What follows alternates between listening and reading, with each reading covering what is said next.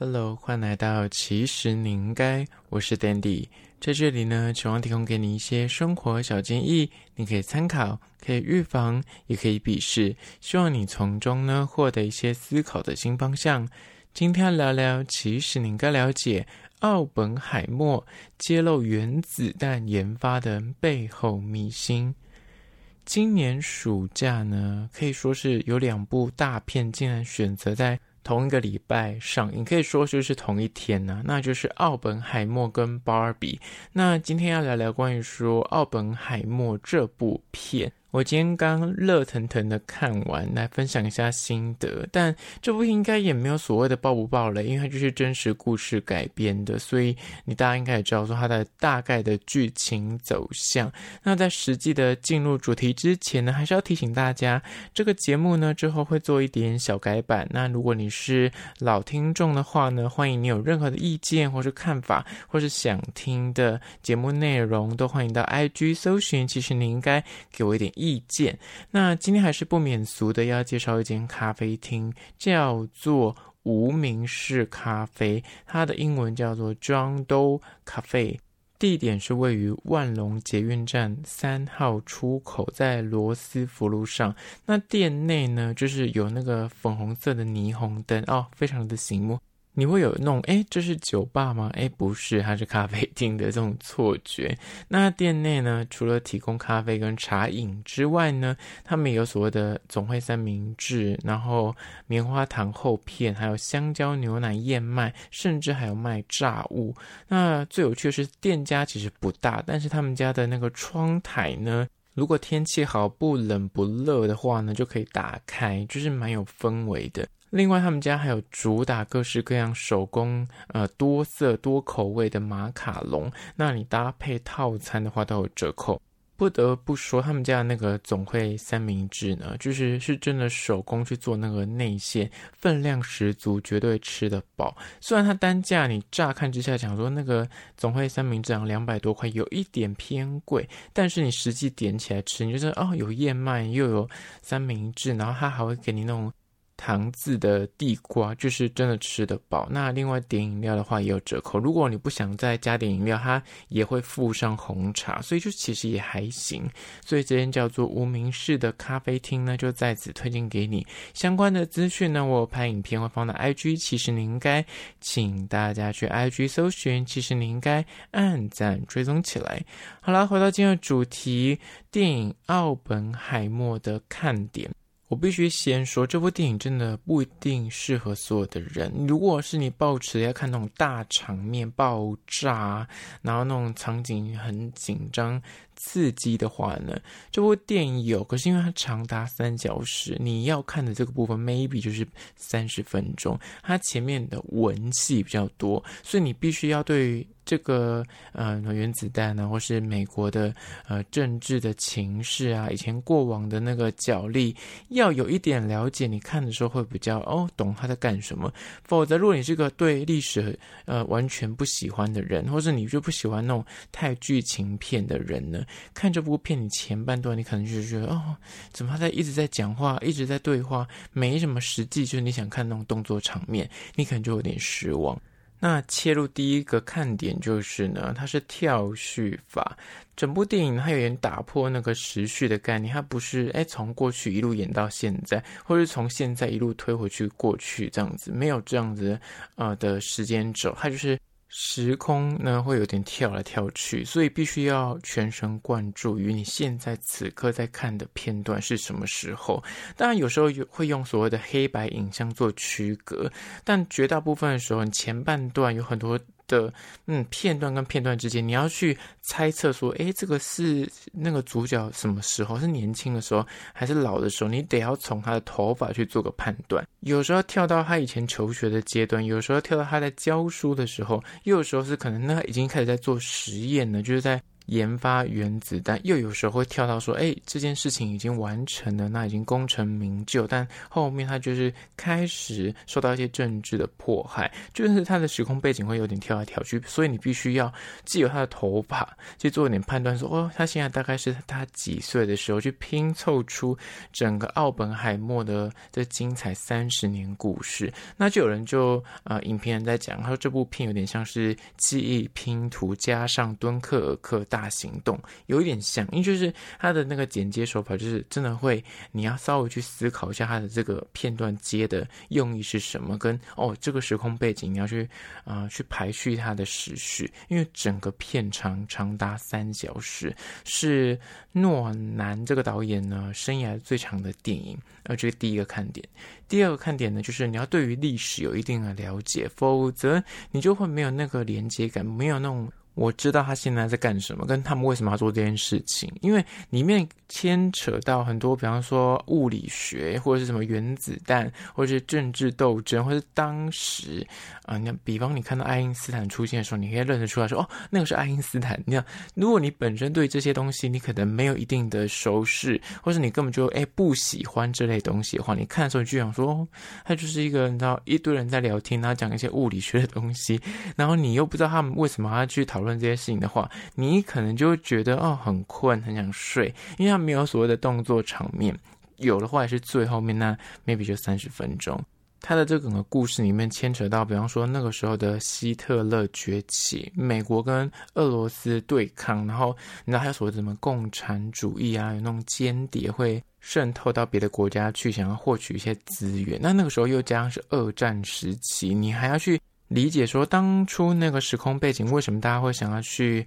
呃做原子弹？因为俄罗斯那边一一直有传言他们在研发这个东西。另外是那个时候希特勒就大举的，那就是去入侵别的国家，然后也迫害犹太人。而这个男主角呢，他本身就是犹太人，所以他研发这东西有点想要贺阻所谓希特勒的进攻跟崛起。但后来，如果你有读历史的话，原子弹并没有实际的应用在德国那个战役上面，而是用在日本的。长崎跟广岛，那后，来就是结束了二次战争。就是这个时空背景，你大概要有点了解，因为如果你读过历史的话，你看的时候就大概知道说，哦，原来是这样子，所以才那个时空背景要去做所谓的原子弹，跟诶，为什么后来会用到日本的这个战场上面？那第三个看点呢，就是大咖云集里面呢，就除了像台面上他看到的小劳勃道尼，就是。钢铁人也有在这部戏有担任要角，那他当初为什么演这部电影呢？就是其实导演是直接拿着剧本去找他，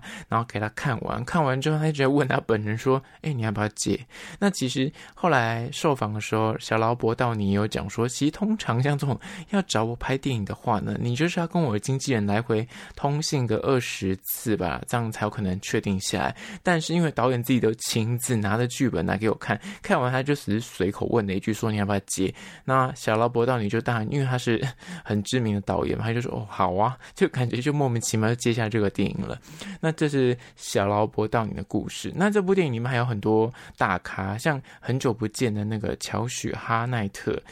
大家，如果你年纪跟我大概三十岁以上，可能还知道他是谁，就是他有演《珍珠港》这部电影的男主角，但后来他就是有点沉寂，然后跑去演一些小众电影或者搞笑电影，就是真的在荧幕上比较少看到他。那这部片又回归，但我就是觉得诶蛮意外的。那另外女主角的部分呢，有两个是佛罗伦斯普伊，她是新黑寡妇，就是新生代的女演员；另外一个是艾米丽布朗，就是。穿着 Prada 恶魔那个秘书，那另外还有麦特戴蒙。那那时候麦特戴蒙呢受访时候有讲到说，他其实之前他想要息影一阵子，他想休息。那他那时候就跟他老婆然后碎嘴一句说：“我就是觉得我要息影一阵子，除非是诺兰打电话来，就哎，就真的还接到这个导演的电话，他就哎，他又出来演这部戏了，就是种种的巧合。那听说这部片呢，里面的那个男主角就是叫做席尼墨菲。其实席尼墨菲跟诺南呢，已经是第五次的合作。他们之前在什么蝙蝠侠都有合作过了。在这个电影里面呢，他是担任就是男主角，就是是犹太裔的美国量子物理学家，在二战期间呢，就是参与了曼哈顿计划。那他担任是领导各个科学家一起执行核试验，然后是三位一体实验，研发出就是实际现在大家所俗称的原子弹，然后被称为是原子弹之父。他在这个电影里面呢，就是那感情错综复杂，就跟这两个女主角就是那周旋在之间。那里面其实那个佛罗伦斯普伊还呢，就是大尺度的肉上身，就是蛮意外的。那第四个看点呢，就是这部电影应该很多现在在宣传的时候都有打这个亮点，就是他们是零 CG 特效。那这个导演诺兰在前作就是《天人》的时候呢，其实就为求真实，他就已经炸掉一台飞机实拍，就是那个爆炸的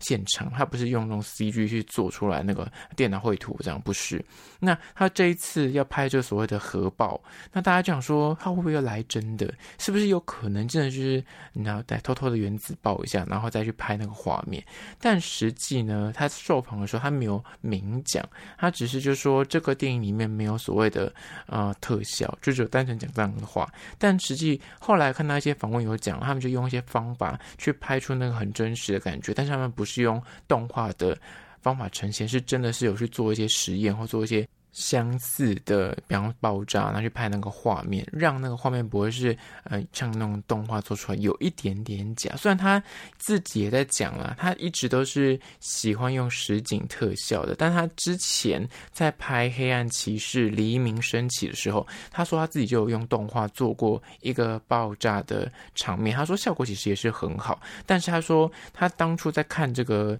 三位一体核实验的时候呢，他觉得说这是真实事件。那那个时候为了这个试验，他们要去研发一个全新的摄影机，为了拍这个实验，所以他就觉得说我拍这个电影。如果单纯用电脑动画去打造这个核实验画面的话呢，是无法传达出那个真实感的。它那个真实感就是要让人家一看就是那令人心惊胆战，有那个恐惧感跟威胁感，所以他就绝对要用所有的实拍。那他就为了拍这个，然后让人家觉得很壮观又可怕的画面呢，他不知道用什么方法，他到现在都没有透露，所以你只能够进戏院去感受这部电影。我个人觉得真的在。家里面看串流平台，你可能前面就会睡着，或者就跳走，因为它前面就是文戏比较多，后面那个精彩的部分呢，真的是要在电影院里面去呈现，你才能够感受到那个。压迫感以及它那个壮丽的感觉，那只有第四点。接下来第五点就是，其实这部电影呢，大家如果单看简介或者你单看片名，你可能会以为它就全部会琢磨在那个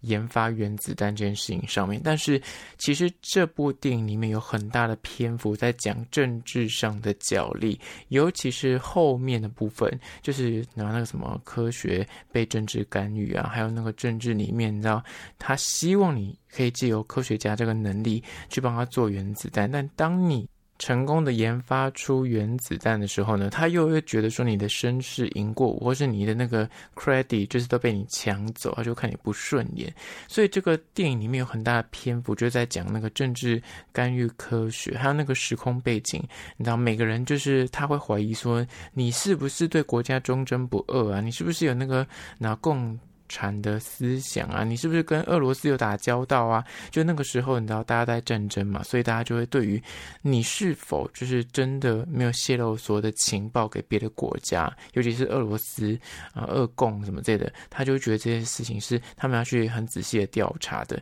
但如果他发现你跟这些其他的人，就是可能有有共产思维的人，他们可能有加入共产党啊，或者是他们以前的国籍是别的国家的，他就会对你很严苛，然后会去审查你背后有什么窃听啊、翻你垃圾桶啊这样子。那其实这个电影就会交代说，到底奥本海默是个怎么样的人？他到底是不是真的很爱国，还是说其实私底下也有把这些什么原子弹的机密透露给俄罗斯知道？那就这部电影的篇幅，导演是全然相信啊、呃、这个奥本海默的。但如果怀抱一些阴谋论者，就是说他没那么简单呐、啊，他一定你看他身边的呃女朋友啊，或者他的老婆啊，其实都有共产呃就是那思维的人，就是就会用这种来栽赃或泼脏水。那电影里面有很大的篇幅也在讲这件事情。那第六个看点呢，就在讲说奥本海默呢，他其实这故事线里面，他把他好的那一面